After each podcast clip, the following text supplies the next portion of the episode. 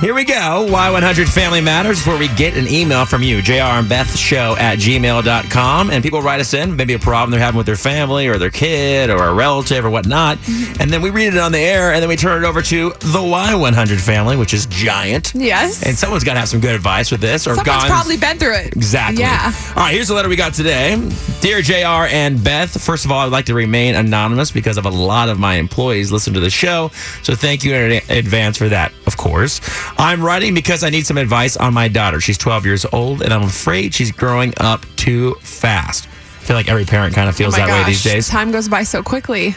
I'm a single mom, so I can't be everywhere all the time. I've done everything I can think of to keep her a little girl and keep her young and innocent. Nowadays, with technology and the kids at school, I feel like she's growing up way too fast. There are so many crazy stories in the news, and I'm terrified of something bad possibly happening. How do I keep her safe and make sure she does not grow up too fast? Thanks in advance for your help. Man, Wow. I feel like there's a lot of parents that feel that way. And you can, I mean, some people would say you can only prepare your kids so much and then Right. see how they react. Right. Mm-hmm. Because you can't be there all the time. But man, that It's hard because you you have to think of like trying to instill morals and values in your kids, but at the same time, you don't want to like super overprotect them because they always say like if you're o- too overprotective, your Sheltered. kids will go crazy. Like that's what people used to tell my parents, but we turned out okay. what's that? We're sure? Should we take a poll? No, I'm kidding. I, I mean, my dad like instilled like he gave us knowledge about like how there are bad people out there, how you can't just walk around like not knowing that you know most people are not good people. You Yeah. have to be aware of your surroundings. So And the it's famous quote by your dad everybody goes to jail at least once. that was actually said. That's not a part of this.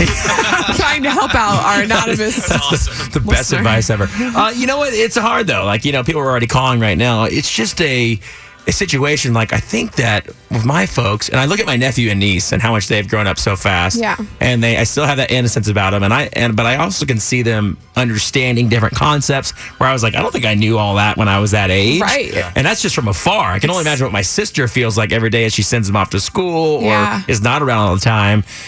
It's a tough thing, but like I said, I think you can only prepare them so much and then see how they react to the world. Right. Got Monique on the phone right now. Monique, what's your advice to her? I think that with the world right now, there's not a whole lot we can do to make sure our kids stay innocent because of the fact that they're surrounded by so many kids that aren't at school. But I think that the key to this is to make sure that you instill morals and values into your kid. What- One of the things that we do a lot is give them choices every single day. You know, it, whether it's what they're going to wear or, you know, if they're going to do homework or not, and make sure that they have consequences or rewards for the things that they do right and wrong. That's you know, great. Monique, I think the other thing too that y y- which is great what you're doing is you have that open dialogue with them. You're talking about it, you know. It's not just you're not being reactive, you're being proactive type Right. of thing, you know. Yes, 100%. All It right, sounds like Monique. you're doing a great job. Thank you. have a great day. You too. Bye bye. Yeah, I think it's big time about being able to talk to somebody. We just had Lori call as well and say, "Hey, I just sat my kids down and had a conversation." You have plenty of time to be an adult. Yes. Enjoy your childhood. yeah, you're gonna miss it when you're an adult, and you're Yeah. gonna wish you could go back to having naps and no responsibilities. And no bills. Yes, that was always a good time. No errands to run.